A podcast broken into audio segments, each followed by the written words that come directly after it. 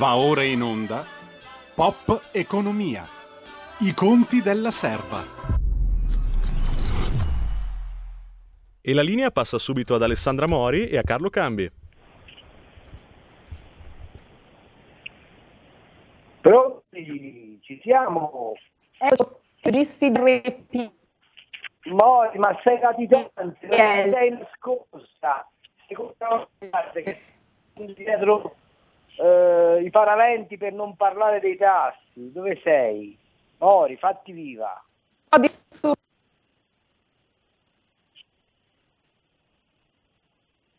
Io sono Pronto? Ti sento malissimo, Mori. Cambi, ci sei? Io ci sono, te ci sei, i, cambi ci sono sempre. Io ci sono. Io ci In sono. Ci sentiamo? Siamo in linea? Siamo connessi? Possiamo partire?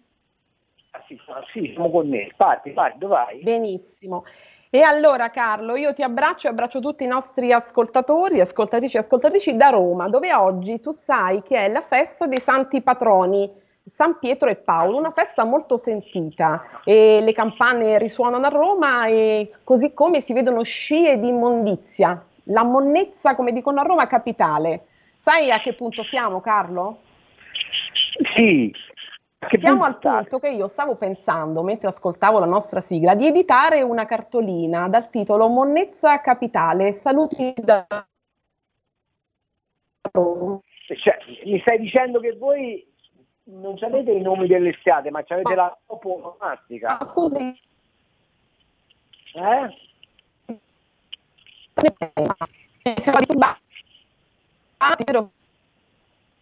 Pronto? Ti sento male io però.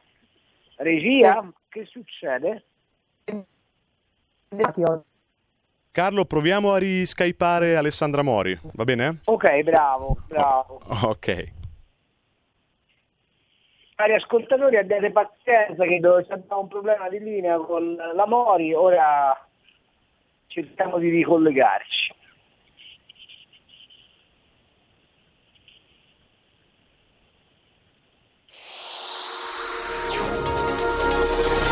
Exclusive Dance Chart. Exclusive Dance Chart. Ciao belli, sono Max Martinelli. Con la DJ Isabi vi aspetto su RPL per farvi fare tanti saltelli con la Exclusive Dance Chart, la classifica dance nazionale. Dalle 23 il sabato, se avete voglia di dance, vi aspetto su RPL con la Exclusive Dance Chart. Tanti saltelli con la B e il Martinelli su RPL.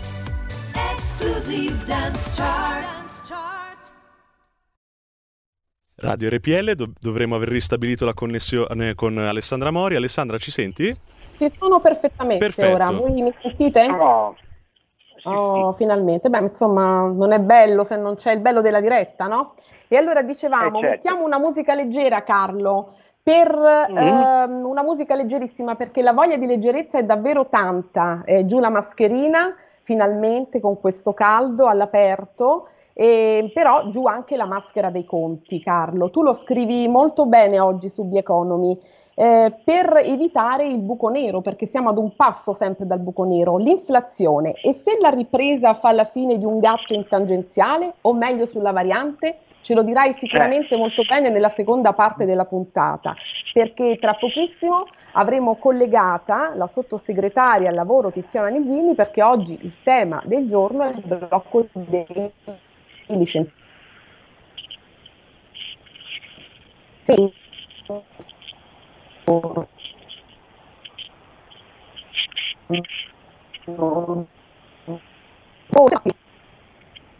Carlo, confermi? Eh, confermo, ti ho sentito a tratti, ma confermo che la questione lavoro è, è la questione. Il problema è che in questo paese, come al solito, viene affrontata dalla coda e non dalla testa, perché eh, quest'idea dei blocchi, dei licenziamenti, eccetera, eccetera, sono semplicemente la tecnica del mettere la polvere sotto il tappeto. Qui c'è un problema gigantesco che è produrre ricchezza, produrre posti di lavoro per assorbire la manodopera in esubero, altrimenti non si sa come fare. Faccio notare una cosa e poi magari quando interviene la sottosegretaria ne parliamo meglio.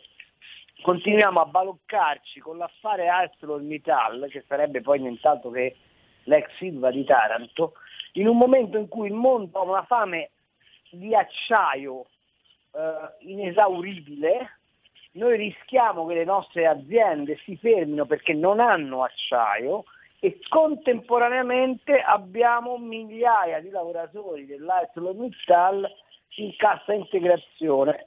Qualcuno bisogna E adesso ne parliamo con il nostro sottosegretario che credo sia già collegata, eh, la sottosegretaria Tiziana Nisini al lavoro. È collegata con noi? Sì, sì, ci sono, buon pomeriggio a tutti. Oh, benvenuta, buon pomeriggio, buon pomeriggio. Ciao, allora lo accennavo con qualche problema di collegamento, ma ora abbiamo ristabilito. Il tema è il blocco dei licenziamenti. Il governo ha posto ieri, dopo la riunione in cabina di regia, fine al blocco, che però resterà per tre settori specifici: tessile, calzaturiero e moda. Dunque, sottosegretario, è stato applicato il criterio della selettività. Ehm, ci spieghi meglio? Sì, allora diciamo che l'Italia è l'unico paese con il blocco dei licenziamenti. Ci sono dei settori che sono di fatto ripartiti e quindi hanno bisogno di essere liberi nell'assumere, perché ci sono dei settori che hanno bisogno di assumere, quindi di partire, non hanno bisogno del blocco dei licenziamenti che di fatto è diventato ormai un limite. Ci sono però dei settori eh, come quelli che ha elencato poco fa lei, il tessile, il calzaturiere e la moda, che hanno avuto delle grosse difficoltà e le hanno tuttora, basti pensare al distretto di Prato in Toscana che ha subito una crisi incredibile. Hanno bisogno ancora di un ulteriore sostegno dello Stato, ecco perché eh, per questi settori sono, il blocco continuerà ad esserci fino a ottobre accompagnato da eh, settimane, 17 settimane di cassa Covid. Questo perché settore è, questi settori non sono ancora pronti per ripartire da soli ma hanno ancora bisogno del sostegno dello Stato.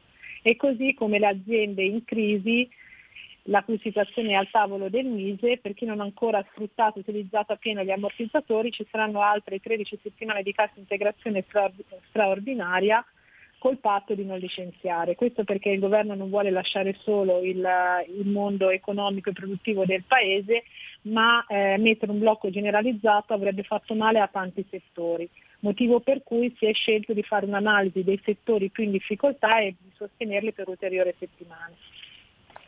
Ecco, un'altra cosa e poi passo la palla al mio collega esperto di conti Carlo Cambi, Landini della CGL, il segretario si è detto ovviamente insoddisfatto e ha detto che è sbagliato proprio il timing in questo momento fare il blocco dei licenziamenti, insomma.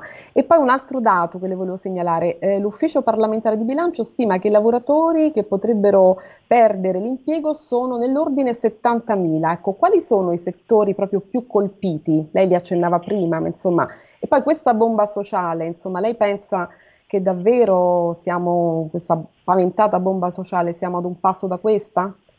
Ma allora, guardi, ci sono dei dati che parlano di 700.000 licenziamenti, come l'ufficio parlamentare del bilancio ne parla di 70.000. Ma allora, continuare con un blocco generali- generalizzato dei licenziamenti vuol dire spostare il problema più in là.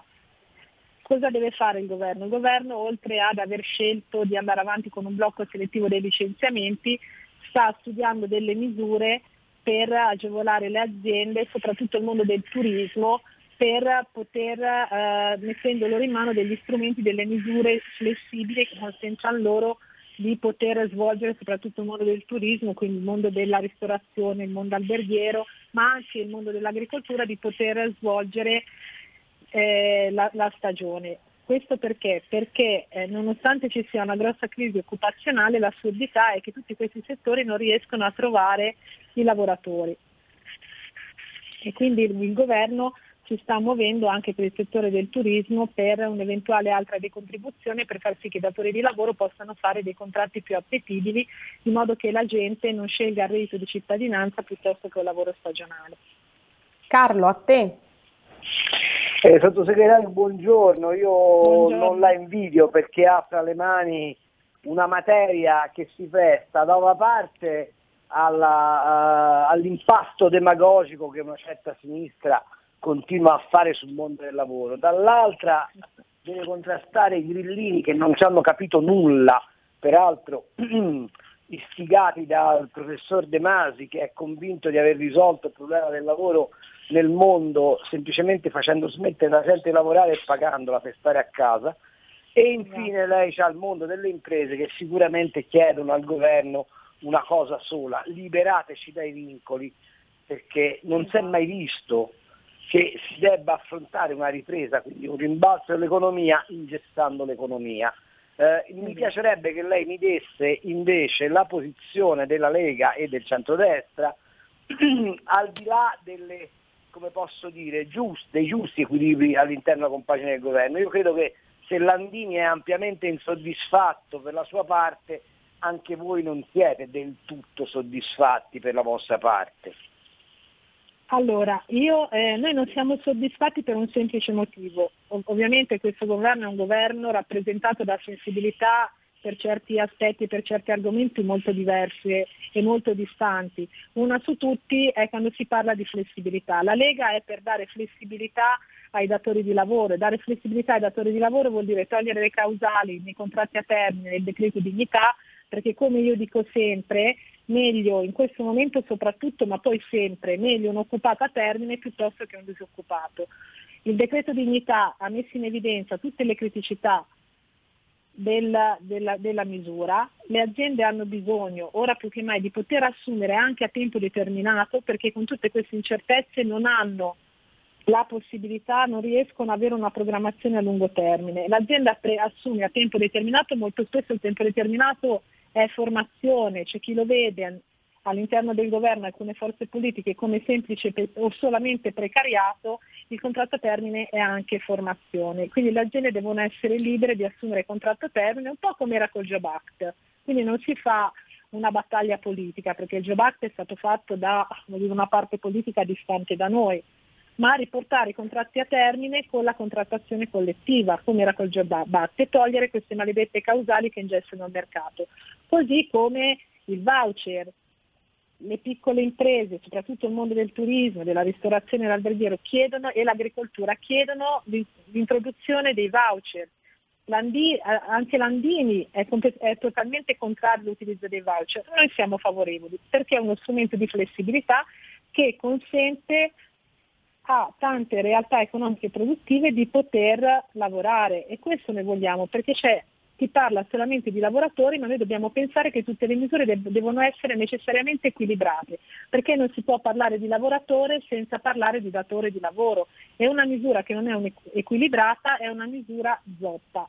E l'Italia ha bisogno di ripartire, ha bisogno di flessibilità, di sburocratizzare ha bisogno di dare benzina, da, mettere benzina nei motori delle aziende che vogliono ripartire. Nessun imprenditore vuole licenziare, ma vuole anche essere messo nelle condizioni di avere delle misure flessibili, efficaci ed efficienti per poter partire.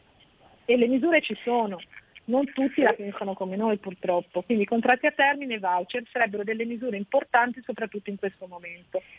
Guardi, sottosegretario, lei mi sembra che abbia letto il mio pensiero perché le avrei fatto la domanda dicendo si, si preoccupano tutti del turismo e dell'agricoltura, peccato che nessuno abbia pensato che turismo e l'agricoltura hanno bisogno nei, nei, picchi massimi di lavoro e questo è il, mom- il, momento della raccolta nei campi ed è il momento per esempio esatto. dei camerieri, degli chef, dei bagnini, degli assistenti negli alberghi, a fare una cosa molto semplice, rendere appetibile il lavoro stagionale innalzando le retribuzioni e facendo costare di più il, il lavoro, come posso dire, eh, eh, eh non facendo costare di più, e facendo guadagnare molto di più chi fa il lavoro stagionale eh, eh rispetto a chi fa il contratto eh, a tempo indeterminato, con, con quel cosa, con la semplice levetta dello sgravio contributivo e fiscale, esatto. che, non un, che, non è una bestemmia, vorrei che fosse chiaro, perché eh, altra cosa, se noi la piantassimo di dire che l'Inps è un mondo perfetto,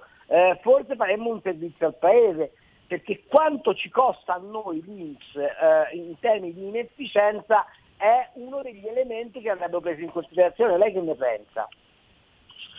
Sì, ma io guardi, credo che nella pubblica amministrazione, grazie a Dio, ci sarà una grande riforma che consentirà di migliorare e efficientare tutto il sistema, perché molto spesso le aziende oltre a non avere in mano gli strumenti che chiedono e che noi della Lega chiediamo a gran voce come dice prima contratto a termine e il voucher, molto spesso le realtà più piccole eh, perdono le speranze non utilizzano neanche le, le, misure in essere perché non riescono per la troppa burocrazia e si fermano davanti ai mille ostacoli. Quindi la grande sfida sarà con la riforma di efficientare tutti i sistemi, attuare delle piattaforme che siano snelle, che siano di facile comprensione, di facile utilizzo, perché altrimenti ci possono essere le misure migliori del mondo ma non, non saranno così efficaci e molto spesso le aziende più piccole non riescono a eh, far entrare a, in, in, questo mondo diciamo, di agevolazioni e di misure. Esatto. Questo è un, grosso, è un grosso problema, tutti si parla di sburocratizzazione, ma poi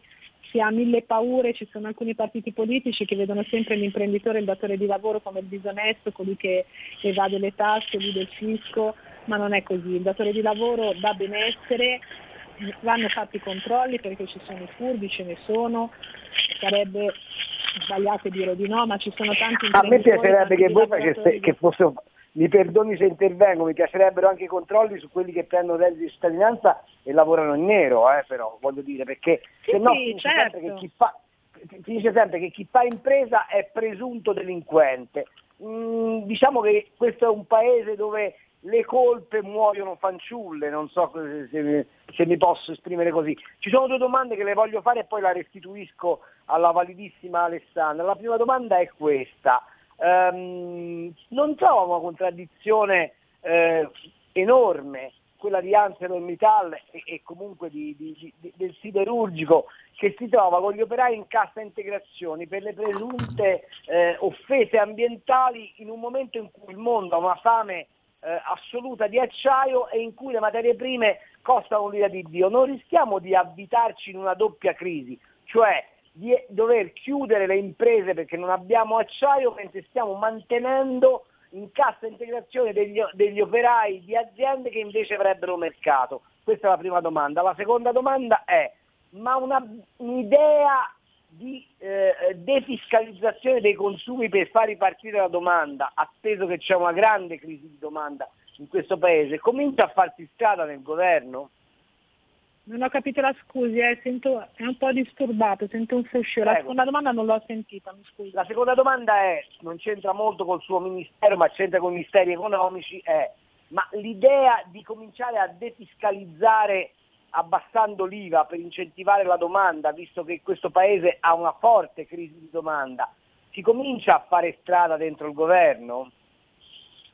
Ma allora, per quanto riguarda la, la prima domanda, io il ministro Giorgetti quando insomma, è diventato ministro si è trovato sul tavolo tante situazioni ormai incancrenite e complicate. Come avete visto ora sono state inserite altre settimane di cassa integrazione straordinaria, queste situazioni sono al mise ormai da tempo, il ministro Giorgetti sta lavorando con costanza e con energia per cercare di trovare la quadra e non solo, non solo per Ilva. Sono situazioni paradossali, ovviamente uno sguardo importante alla situazione ambientale va, va data, ma va anche vista anche la, l'importanza del settore siderurgico del nostro paese che è un settore importante. Tante aziende sono collegate da nord e sud all'Ilva e quindi c'è una forza lavoro importante che va preservata, allo stesso tempo va preservato l'equilibrio con l'ambiente. Per quanto riguarda la, la, la riduzione dell'IVA, sì, sarebbe una bella, sarebbe una bella sfida.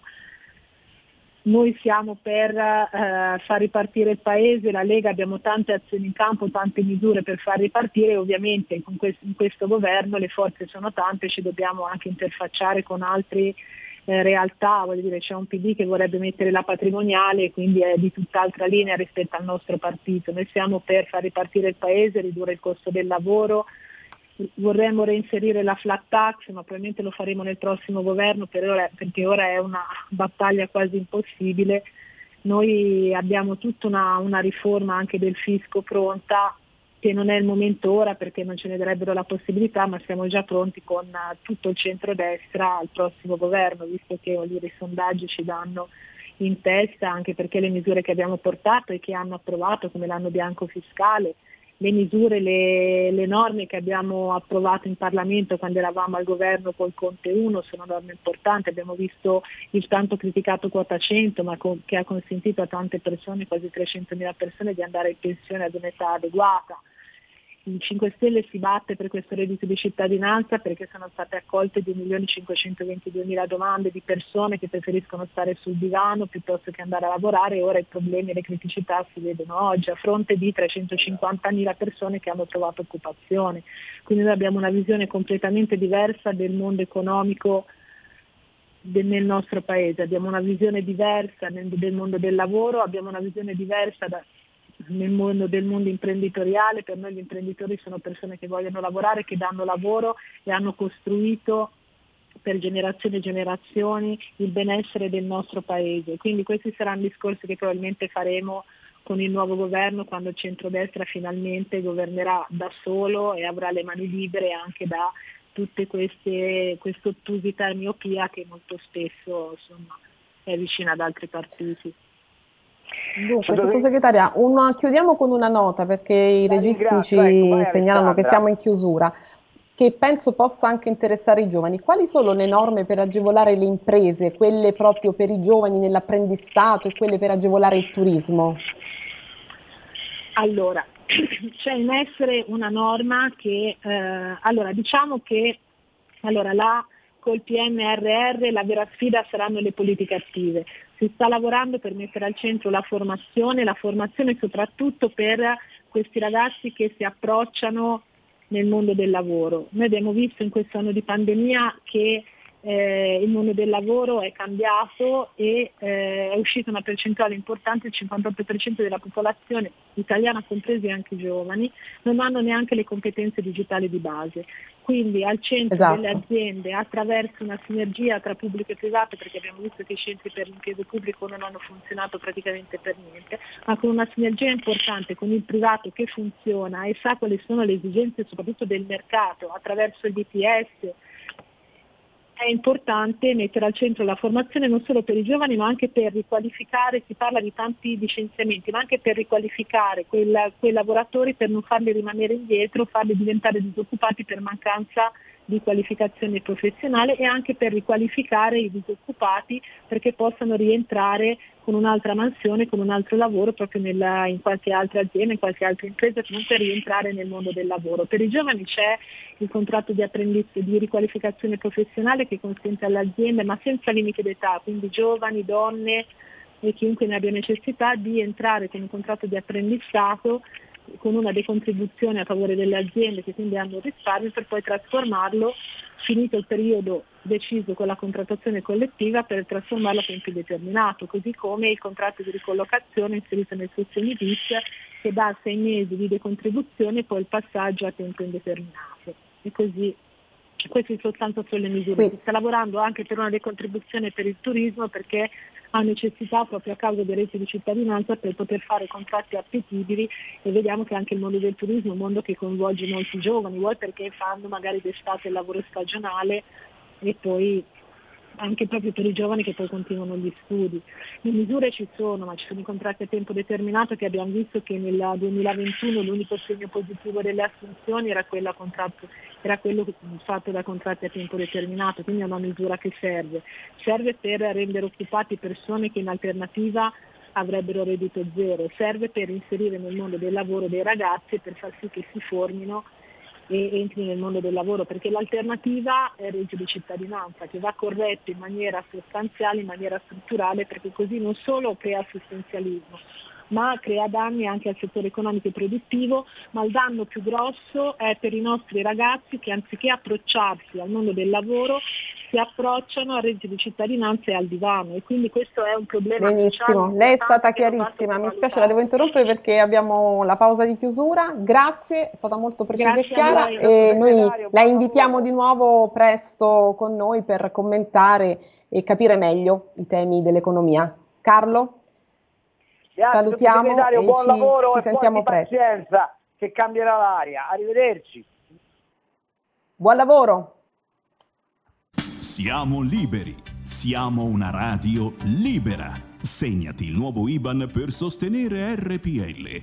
IT 84A 05387 01609 000 003 345439 presso Biper Banca Milano. Diventa nostro editore. Sostieni la libertà.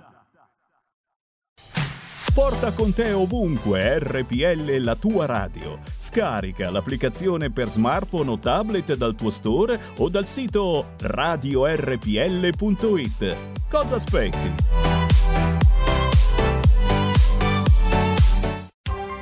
Coming Soon Radio, quotidiano di informazione cinematografica. A volte l'uomo che non noti C'è una parte di me a lungo dormiente è il più pericoloso di tutti. che muore dalla voglia di mettersi in gioco. Dall'autore di John Wick, È stata una gran serata. Sei ridotto uno schifo, papà. Dovresti vedere gli altri. Io sono nessuno, dal primo luglio al cinema. Lo sfogo annuale si concluderà in 3, 2, 1. Le regole sono cambiate. Lo sfogo è finito, vi prego! Non sentono le sirene. Non ci sono più regole. Questo è il vero sfogo, lo sfogo eterno. La notte del giudizio, per sempre. Da giovedì 8 luglio, solo al cinema. Black Widow, Prima di diventare un Avenger avevo una famiglia. a luglio. Come mai sei tornata? Abbiamo dei conti in sospeso. L'attesa Combatteremo con te. è finita. Metti la cintura. Avresti dovuto portare gli Avengers. Black Widow, Ho vissuto molte vite, ma non voglio più fuggire dal passato. dal 7 luglio, al cinema. La notte di RPL diventa magica. Lasciati emozionare. Un mondo di musica per risvegliare le tue emozioni. Per viaggiare alla ricerca della passione, dell'energia e della magia della musica. RPL. La tua radio.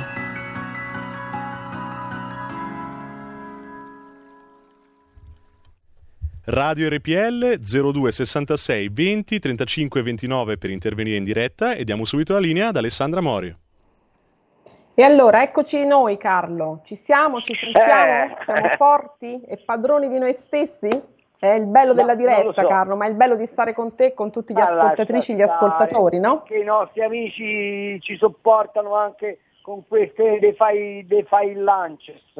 Eh, senti, Ti stavo purtroppo- dicendo, Carlo, in apertura, prima Eh. che intervenisse la sottosegretaria, che oggi è la festa Sì. a Roma dei santi patroni, Paolo e Pietro. Sì. E mh, a Roma, tu sai, io sono romana, mi collego da Roma, stiamo, stiamo affogando nell'immondizia, si vedono lunghe scie di immondizia. Oggi c'è stato un vertice, la regione e il comune se la danno di santa ragione e mh, quindi mi era venuta così la battuta e eh, l'idea di editare una cartolina della serie Monnezza, come si dice a Roma Capitale. Perché dico questo?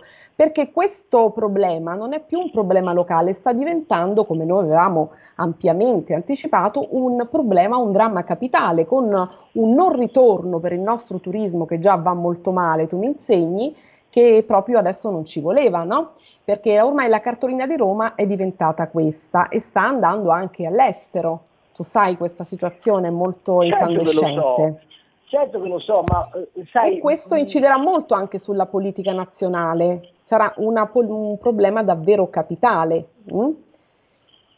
Sì, però voglio dire, la regione dovrebbe anche ricordarsi che, non- se non mi ricordo male, un paio di mesi fa gli hanno arrestato la capa del servizio rifiuti, giusto? Eh sì, sì, Eh, sì. Quindi Zingaretti che Ecco. facesse poco il furbo, insomma, cioè, perché la faccenda Esatto. delle discariche di Roma è, è una faccenda dove c'è un sottopotere, soprattutto del PD, spaventoso. La Raggi non cap- sappiamo i limiti che ha, ma voglio dire, lì è l'incapacità di affrontare il tema con l'unica soluzione possibile, che è la costruzione di uno o due termovalorizzatori di altissimo profilo che trasformino i rifiuti della capitale in una risorsa per la capitale. Voglio far Esatto. notare che questa botta che- di immagine che stiamo dando all'estero con i rifiuti, E qui volevo arrivare, Carlo, proprio qui, Eh. dimmi. se accoppiata al casino che stanno facendo sul Green Pass, eh, non so se ti sembra serio che Sileri se ne esca dicendo eh no, ora lo ritiriamo perché dobbiamo fare tutte e due le dosi, perché c'è la variante. E, insomma, abbiamo deciso che il turismo all'Italia gli fa schifo? cioè abbiamo deciso che possiamo rinunciare al 15% del PIL, N- non lo so, bisogna che qualcuno ce lo spieghi. Stiamo distruggendo il paese, inseguendo l'idea se i nostri calciatori si inginocchiano o no o inseguendo l'arcobaleno. Io vorrei che qualcuno mi spiegasse quale arcobaleno vedono i romani quando hanno i cassonetti che li sommergono, i cassonetti che esondano e sono sommersi dalla, dalla monnezza. Se non mi sbaglio qualcuno, del, un sottosegretario alla salute ha detto quello di Roma non è più nemmeno un problema eh, di immagine, sta diventando un'emergenza Un problema sanitaria. Di salute, Eh, di salute pubblica, eh, esatto. esatto. Allora, Poco fa è stata firmata capire- un'ordinanza per addirittura per mandare gli scarti a Viterbo, è dovuto intervenire il prefetto, mentre la sindaca a sua sponte ha deciso che devono andare ad Albano Laziale. Il sindaco di Albano Laziale si è arrabbiato giustamente perché Albano Laziale non è stata mai chie- in causa in questa faccenda. Comunque uno scontro di poteri dove non si capisce nulla. Il buco nero, Carlo, è quello che dicevamo all'inizio della puntata. Il buco nero che tu descrivi molto bene oggi su The Economy, conto per conto, punto per punto, in un bellissimo articolo, davvero, e parli dell'inflazione e dici ha un bel da fare, un bel dire Draghi che l'inflazione è contingente. Se la ripresa fa la fine di un gatto in tangenziale, o meglio sulla variante, ci vuoi spiegare questo concetto? E poi dici anche un'altra cosa, eh, occhio alla variante Delta, io dicevo in apertura giù la mascherina finalmente con il caldo sempre eh, vigilando sulla variante Delta, che poi il Delta nella matematica finanziaria che segnale è? Dici Carlo. Il delta è il segnale dei gap, cioè delle differenze che esistono. In questo caso secondo me il, il delta è il gap fra la narrazione che si fa e i dati di fatto reali. Eh, cerco di spiegarmi molto velocemente, fra l'altro stasera dovrebbe parlare Christine Lagarde, che come sapete è la capa della BCE, cioè quella che ci consente di vivere. Ehm, Qual è il punto? Eh, ma lo spiegava benissimo Guido Crosetto stamattina peraltro anche. Noi Sì, che spesso è stato a- nostro ospite qui in Esatto, trasmissione. lo dovremo anche richiamare fra un po'. Noi siamo di fronte a Come no? due, eh, due scenari molto preoccupanti. Il primo è le materie prime si sono infiammate e sono diventate rare, ok? Quindi il PNRR, il PN, PNNR, no, PNRR, cioè quello resiliente, quella roba lì, eh, i soldi Sì. nostri che l'Europa ci presta, ehm, è Il famoso recovery del fatto- quale insomma ci hanno eh, tra un po' ci ricoveriamo con questo recovery Carlo perché ci Esatto, hanno fatto sì, esatto, veramente ci un- su questo esatto. recovery sappiamo ormai tutto. Esatto. Allora, quello lì è stato scritto a situazioni di mercato completamente diverse da quella che c'è oggi, ok? Quindi oggi pensare al Green Deal, a inseguire l'ecologia, a cambiare le- le- la transizione ecologica, eccetera, eccetera, è follia pura, perché i costi dell'energia stanno diventando insostenibili, ok? Per qualsiasi ripresa. Ma se, e, e quindi da una parte abbiamo un problema grosso sulla tenuta delle previsioni del PNRR, dall'altra ci abbiamo un altro problema, che se le economie americana, cinese, giapponese, inglese continuano a pompare come stanno pompando, noi avremo una fiammata di inflazione spaventosa. Eh, vi faccio notare, bisognerebbe che qualcuno ogni tanto si occupasse anche di queste, come posso dire, quisquiglie, che il grafico dell'immobiliare americano, che è il, è il principale dei grafici, quando tu vedi che i prezzi delle case negli Stati Uniti aumentano e che la domanda di case supera di gran lunga l'offerta, ti devi fare una domanda. La domanda che ti devi fare è quell'economia a che livelli sta marciando? È vero che Jerome Powell ha detto no, sui tassi siamo un po' fermi, ma non potranno stare fermi a lungo. Allora la domanda è se la Federal Reserve ritocca i tassi e i bond americani diventano molto più redditivi di tutti i titoli di Stato emessi in Europa, i capitali secondo voi quanto ci mettono a scappare dai, ehm, dai titoli europei e Pochissimo, volano, mettono 30 volano. secondi netti, ok? Tutto questo significa che ah, siamo costretti a rialzare i tassi. ma se noi abbiamo il 165% del rapporto debito-PIL, se ci si rialzano i tassi, questo paese non si rialza più. Non abbiamo una capacità di creare tanto prodotto interno lordo quanto serve a superare il servizio del debito pubblico e il rialzo dei tassi. Per cui oggi tutti i baloccamenti, DDL Zan, genuflessioni dei calciatori, polemiche sui licenziamenti non hanno senso. E guardate, la variante Delta può anche non essere una nuova eh, sciagura, una nuova piaga biblica, ma basta che ingeneri un elemento di sfiducia per cui l'economia si pianta di nuovo e se si pianta l'economia europea e italiana in particolare, mentre tutto il resto del mondo corre, non c'è speranza, ma non nel senso Quindi tu Carlo ci stai spiegando speranza. che l'inflazione non potrebbe essere un fatto più contingente, ma potrebbe diventare permanente, sarebbe una grande sciagura tutto Permanente questo. no, però certo può avere una eh, eh, fiammata così violenta da richiedere immediatamente un intervento da parte di alcune banche centrali. C'è un altro grafico che tutti trascurano ed è la capitalizzazione in titoli delle banche centrali. Andatelo a vedere, tanto si trova in rete, è, fran- è facilmente recuperabile. Se tu guardi dal 2019 al 2021, metà del 2021 co- come siamo ora, la capitalizzazione delle banche centrali, quindi la BCE, eh, la Bank of England, eh, la Federal Reserve, la Bank of, of Japan e Bank of C- China, ti accorgerai che hanno raddoppiato la loro patrimonializzazione. Che cosa significa? Che hanno talmente tanti di quei titoli in pancia che prima o poi di questi titoli si devono liberare. E, e se si liberano di questi titoli, gli spread impazziscono. Allora noi dovremmo fare un'operazione molto semplice e poi mi taccio. Dobbiamo lavorare rapidissimamente al consolidamento dell'economia produttiva, dobbiamo dare uno shock alla domanda perché abbiamo solo una speranza che il cavallo, cioè l'Italia, torni a bere, torni a consumare. Abbiamo perso in un anno 126 miliardi di consumi privati, cioè vuol dire che abbiamo perso l'8% del PIL di consumi privati. Se noi non facciamo ripartire questa roba, se noi non togliamo di mezzo le tasse, se noi non cambiamo il paradigma dello Stato, andiamo a sbattere. Mentre diciamo i giornaloni e i talk show si occupano di un'altra fiammata, Carlo, la fiammata Conte. Qui siamo passati, Sì. hai visto ieri, no? Tutti diciamo i fari dell'informazione erano puntati su Conte e la Ecco, sua la doma- svolta.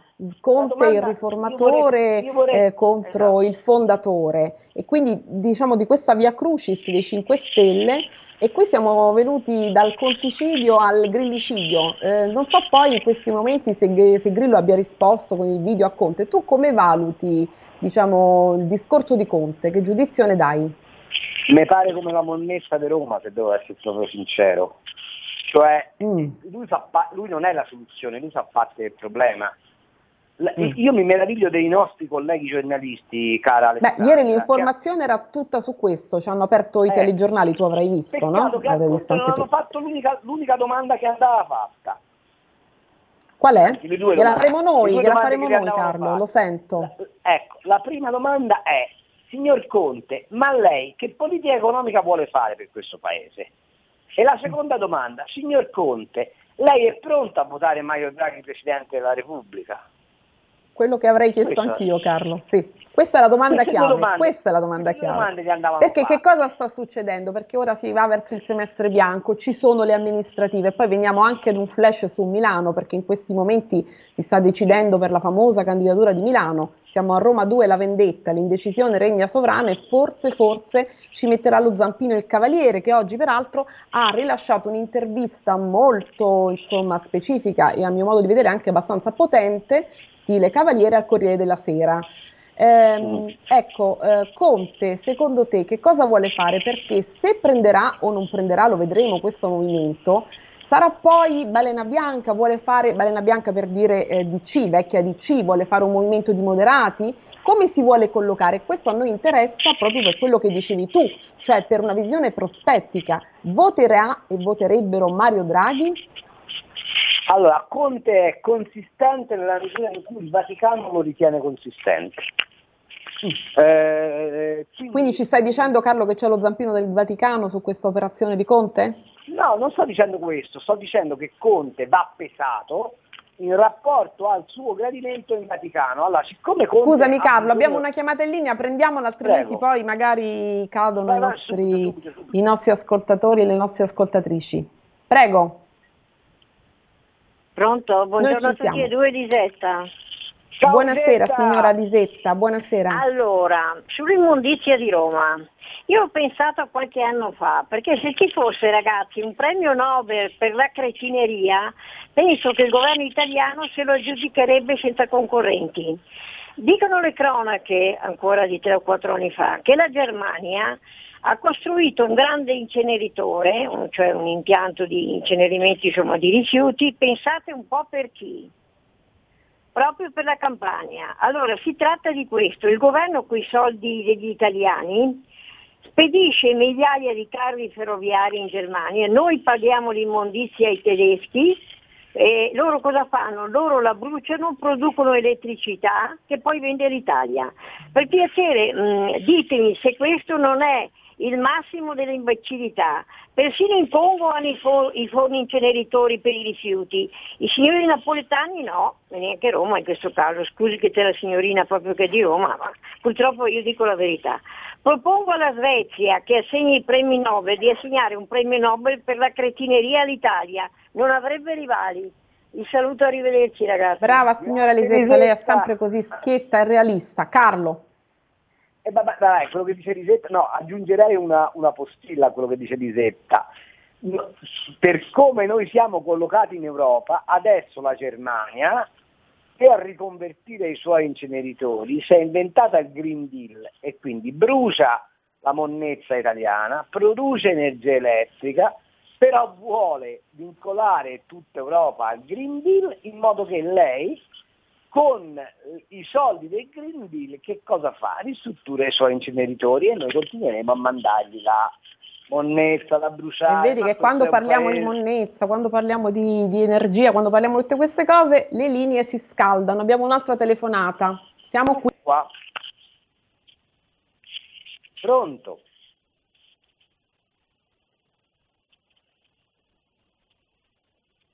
Pronto? Ma com'è, come Facebook che se uno dice le cose sgradite viene cal- bannato? Pronto? Date un segno di vita. Eh, abbiamo- stiamo avendo problemi tecnici. Ah, ho capito. Riccardo Ruggeri sullo stile di vita Covid-19. Eh, La preoccupazione, la preoccupazione è quella che eh, loro ci stiano, ehm, stiano co- convincendoci, stiano, in- stiano in- impossessandosi eh, del nostro stile di vita. Cioè loro lavorano sul nostro stile di vita. Cioè, il CEO Capitalism lavora non sulla vita, ma sullo stile di vita. Lo stile di vita porta delle, pers- personalmente a delle assurdità, a convincere dei giovani che è meglio stare a casa e ordinare la pizza che non andare in pizzeria, che è una cosa allucinante per uno che è vissuto in piena libertà proprio perché è vissuto nel dopoguerra, quando avevamo finalmente riconquistato la libertà. Adesso siamo prigionieri di questo modello che da un lato ci pone sempre con gli occhi verso il basso. Gli occhi verso il basso perché verso il basso c'è l'iPhone e quasi più nessuno alza, alza gli occhi al cielo. Riccardo Ruggeri sullo stile di vita Covid-19. Allora, care amiche e cari amici di RPL, io ve lo dico sempre, date un contributo a RPL se volete salvarvi la pelle, perché che cosa succede? Che regolarmente ci boicottano i computer e le linee e, e quindi noi rimaniamo appesi. Io vi dico una cosa molto seria e, e, e, anche pensata e ponderosa. È il momento questo in cui noi dobbiamo pretendere dalla classe politica verità sui conti della nostra economia, perché tutto il bailam che c'è intorno, tutta questa fuffa che vi raccontano, vedete, i diritti civili, il razzismo, eccetera, è, è una cortina fumosa per non dirci la verità. Ci sono due linee che si stanno scontrando nel paese, una è la linea, chiamiamola liberale, che è quella che dice dobbiamo togliere vincoli all'economia, dobbiamo cercare di abbassare le tasse, dobbiamo anche ritirare lo Stato da alcune incombenze e i cittadini si faranno una ragione e cominceranno a pagarsi quei servizi, ma dobbiamo restituire capacità di spinta all'economia e dall'altra c'è un'altra visione che è quella incarnata dal PD, incarnata dall'EU, incarnata anche da, dai sindacati, che dice no, lo Stato sia presente, l'economia va tutta centralizzata. Non so se avete fatto caso, che quando si parla dei conti dello Stato nessuno del PD, ma nessuno neanche degli oppositori al PD, gli ricorda mai che negli ultimi dieci anni sono stati al potere soltanto loro. Pur non avendo il consenso popolare, hanno governato loro. Le politiche economiche che hanno portato questo Paese a piantarsi sono interamente figlie di questo schema cioè del considerare l'impresa, del considerare il lavoro, del considerare la produzione di ricchezze uno schiaffo alla miseria. Sapete cosa diceva il compagno Winston Churchill? Diceva che il socialismo è, miglior, è il miglior sistema per distribuire la miseria. Ecco, io vorrei evitare di arrivare a, quelle, a, quelle, a quegli esiti, per questo vi invito veramente a continuare a seguire la nostra trasmissione, questa di Pop Economy, a sollecitarci, a farci domande, a, a, a, proporre anche i vostri interrogativi della vita quotidiana, perché vedete l'economia non è questa scienza fumosa e, impenetrabile, l'economia viene dal greco, vuol dire semplicemente governo della casa. Carlo, abbiamo okay, un ascoltatore quindi... in linea, ci proviamo? No, sei tornata? Io, io, ci sono, c'ero sempre, ti ascoltavo come sempre, inebriata da te. Ti ascoltavo Carlo, abbiamo anche un ascoltatore in linea. Vada in linea e vediamo se ci pone un quesito che possiamo, come dire, inquadrare in questo ragionamento sull'economia. E noi ci siamo, eh? Sì, sì pronto. Prego. Buonasera. Buonasera, Cambi, sei un grande, sì. sei un grande veramente sei un grande. Quando ti ascolto, guarda, vado in brodo di giuggiole. Sì, veramente. C'è sempre le Canarie.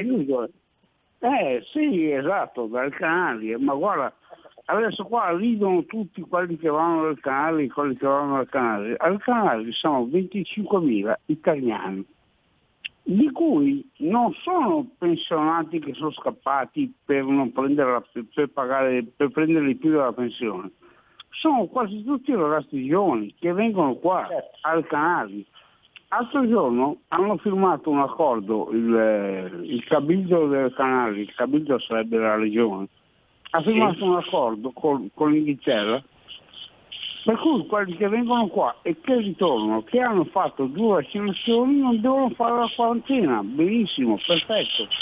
E allora, in Italia ti fanno fare la vaccinazione per qualunque scemata. Devi, ma, ma, no, ma, ma non esiste, ma non esiste. Ma poi guarda, mi dovessi dare mezz'ora, mezz'ora di trasmissione, ma non posso. Mezz'ora non Ciao. possiamo dare, però non ne abbiamo neanche cose. per noi, quindi Carlo, allora una risposta veloce e poi chiudiamo quel discorso che stavamo facendo, PD, Grillo, eccetera, per andare su Milano e poi dobbiamo salutarci.